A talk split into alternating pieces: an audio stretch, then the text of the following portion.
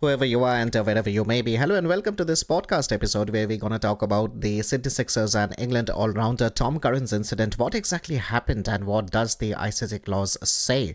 Let's have a dig into it, shall we? So, this happened on December 11th uh, and it was just before the warm up, uh, before the Sydney Sixers clash with Hobart Hurricanes.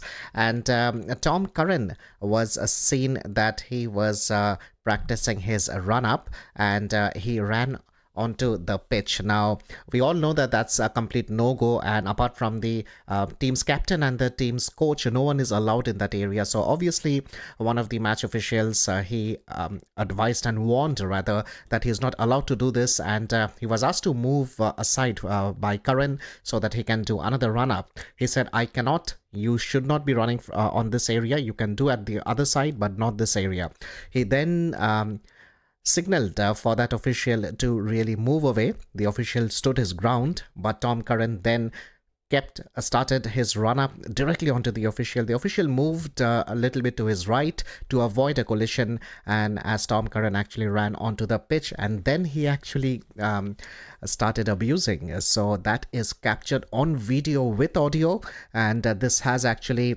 made a big big news because he has been um, charged with a level 3 offense under clause 2.17 in the ICC code of conduct. Let's have a look at what that clause actually says. So according to the clause it says the threat of assault on another player player support personnel umpire or match referee or any other person including spectator during an international match. Without limitation player or player support personnel will breach uh, this this article 2.17 if they do or say anything which would cause the player player support personnel, umpire, match referee, or other person to whom such action was directed to fear harmful or offensive contact. For example, and without limitation, threatening to hit the relevant individual while at the same time raising a fist or threatening to physically harm another player's family. Now, level 3 says that level 3 is available in the case of threat of assault on anyone other than an umpire or match referee. So it was kind of an intimidation, it was kind of a threat, um, as you can see from the video, and that has resulted in a four match ban for him. Well, it is really, really sad that uh, a player with international reputation uh, as Tom Curran has been involved in this one. Of course, the team has stood by him.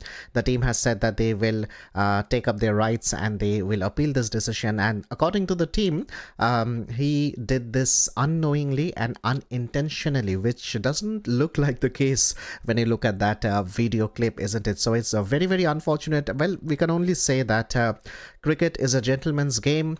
Well, probably, probably no more, isn't it? Well, that's it for this uh, podcast. I will see you in the next one. And uh, till then, take care.